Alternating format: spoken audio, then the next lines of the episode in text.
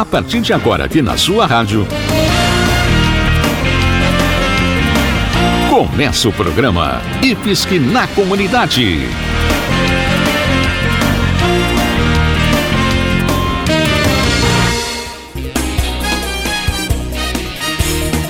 Nosso abraço para todo mundo que nos escuta em Jaraguá do Sul, Guaramirim, Corupá e Massaranduba. Começa agora o programa IFSC na comunidade, onde a gente sempre traz informações úteis e curiosidades, além de lembrar quando tem vagas para você estudar de graça nos cursos do Instituto Federal de Santa Catarina, o IFSC, uma das melhores escolas profissionalizantes do nosso país.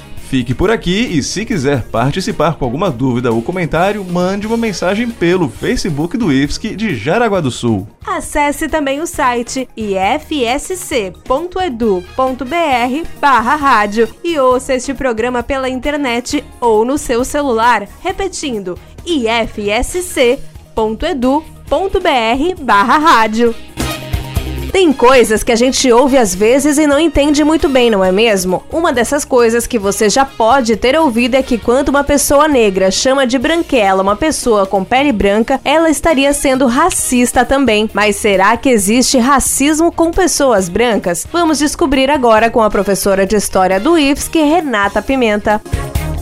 Algumas pessoas acham que, por diversas razões, pode existir o tal racismo reverso, ou seja, o racismo contra pessoas brancas, pela cor de pele branca, e aí, claro, o racismo por parte dos negros. Isso é possível? Isso acontece? Como funciona esse racismo reverso? Bem-vinda. Olá, Daniel. Mais uma vez, obrigado. Gente, já virei da casa, né? Obrigada pela, pelas perguntas, pela oportunidade e olá, ouvintes. Então, esse assunto ele é bem delicado, né? Ele gera sempre uma discussão muito ampla. Não existe racismo contra branco, por uma questão muito simples. O racismo, ele tem a ver com um contexto histórico. Ele surge através da compreensão de que há diferenças entre raças. Então, durante um tempo, no passado não muito distante, a ciência trouxe a teoria de que a humanidade ela seria dividida entre raças e haveria raças superiores e raças inferiores. As raças superiores são as supostamente, né, raças brancas, a raça ariana, por exemplo. E a raça, uma das raças inferiores seria a raça negra. Obviamente, né, a, a, ciência já provou que não existe isso. Existe somente uma raça que é a espécie humana. Porém, historicamente, do ponto de vista da sociedade, ficou a marca dessa superioridade entre um grupo perante o outro. Então, quem sofre na história essa ideia de superioridade e inferioridade é o povo negro. Depois passa a ser também o povo indígena, os povos nativos da América, quando os europeus chegam aqui no processo de colonização. Então, como que eu vou dizer que existe racismo para com branco se o homem branco ele não vive historicamente nenhum momento né, de segregação ou de inferiorização perante o outro? Então, o que acontece com indivíduos brancos pode ser preconceito, pode ser bullying. Às vezes as pessoas dizem, ah, professora, mas me chamam de branquelo na escola. O que, que é isso? Não, te chamar de branquelo na escola não é fazer racismo com você. Te chamar de branquelo é cometer bullying, que é a mesma coisa de te chamar de gorda fedorenta. É a mesma coisa de te chamar de magrela varapau. Enfim, e esses adjetivos que as crianças, os adolescentes às vezes inventam, e os adultos também, para se referir ao outro no sentido de de difamar, no sentido de ser pejorativo. Isso ataca né, a estima do, do sujeito histórico. Então, querendo ou não, isso é bullying. Isso é, dependendo da, da conotação da brincadeira, entre aspas, brincadeira, da, da fala, pode ser preconceito também, se for relação a gênero, se for relação à religião. Mas em relação à raça, só existe racismo contra o, o povo negro que foi historicamente inferiorizado em relação às outras ideias, né, de outras etnias, de outros povos. E quando por algum sistema de cotas raciais, no caso, cotas destinadas a pessoas com pele negra, uma pessoa branca se sentir discriminada, se sentir prejudicada, como é que isso funciona? Ela tem razão em se sentir prejudicada em função de um sistema de cotas que privilegie, naquela situação, uma pessoa negra? Depende, porque olha só, ela pode se sentir prejudicada se ela vier é também de um contexto social, de renda social muito baixo. Ou seja, se esse candidato, né, para ingresso na universidade, ele vem de uma estrutura familiar de baixa renda que vive na vulnerabilidade social, na extrema miséria e pobreza, ele pode sim se sentir prejudicado, porque ele também não teve condições, né, não teve oportunidades de ter uma boa formação, tal qual o negro também que veio de uma condição social mais baixa. Porém, é importante esclarecer, Daniel,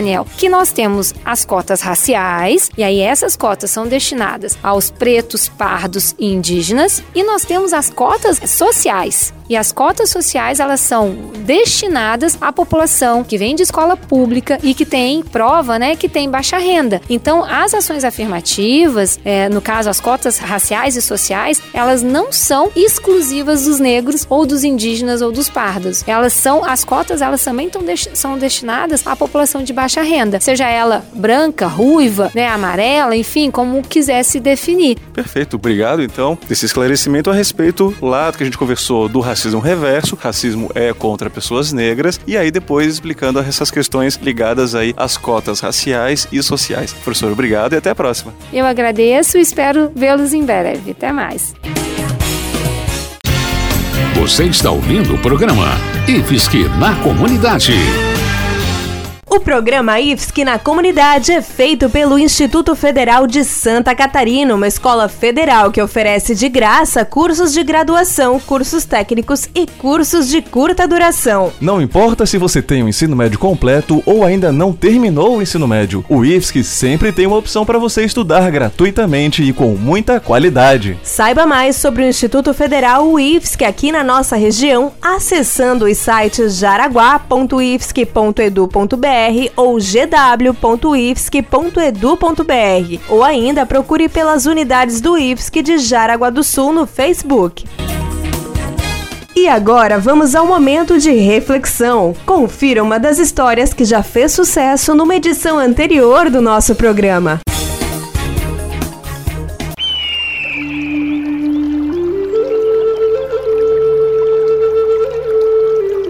A história de hoje fala sobre o dizer a verdade. Certa ocasião foi trazido à presença de um honorável homem sábio um jovem ladrão que havia sido apanhado no ato de roubar. Porém, devido à sua pouca idade, não desejavam puni-lo tão severamente quando era requerido por lei. O sábio deveria mostrar ao menino o caminho correto e o trágico final de uma vida de roubo, e dessa maneira fazê-lo desistir daquela prática abominável. Mas o sábio não disse sequer uma palavra a respeito do roubo. Ele falou carinhosamente com o jovem e conquistou a sua confiança.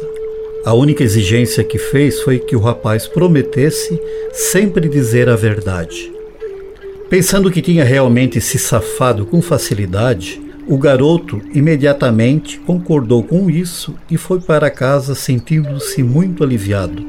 Porém, durante a noite, pensamentos a respeito de roubo vieram a ele como nuvens que obscurecessem a lua. Enquanto saía furtivamente por uma porta lateral da casa, foi surpreendido por um pensamento. Que irei dizer caso alguém me pare na rua para perguntar o que estou fazendo? Que direi amanhã? Se mantiver minha promessa de ser veraz, dizer a verdade, terei de confessar tudo e não poderei evitar o castigo que mereço. À medida que o rapaz procurava ser verdadeiro, apesar de todos os seus hábitos, tornava-se cada vez mais difícil roubar. O desenvolvimento de sua veracidade criou espaço para sua honestidade e correção.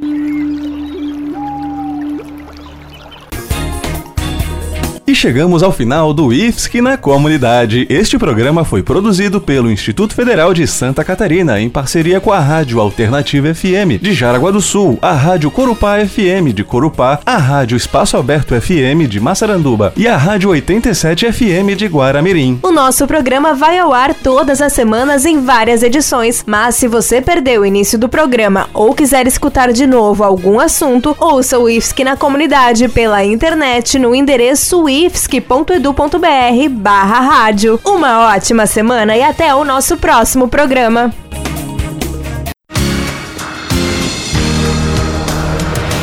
Você acabou de ouvir o programa IFSC na Comunidade.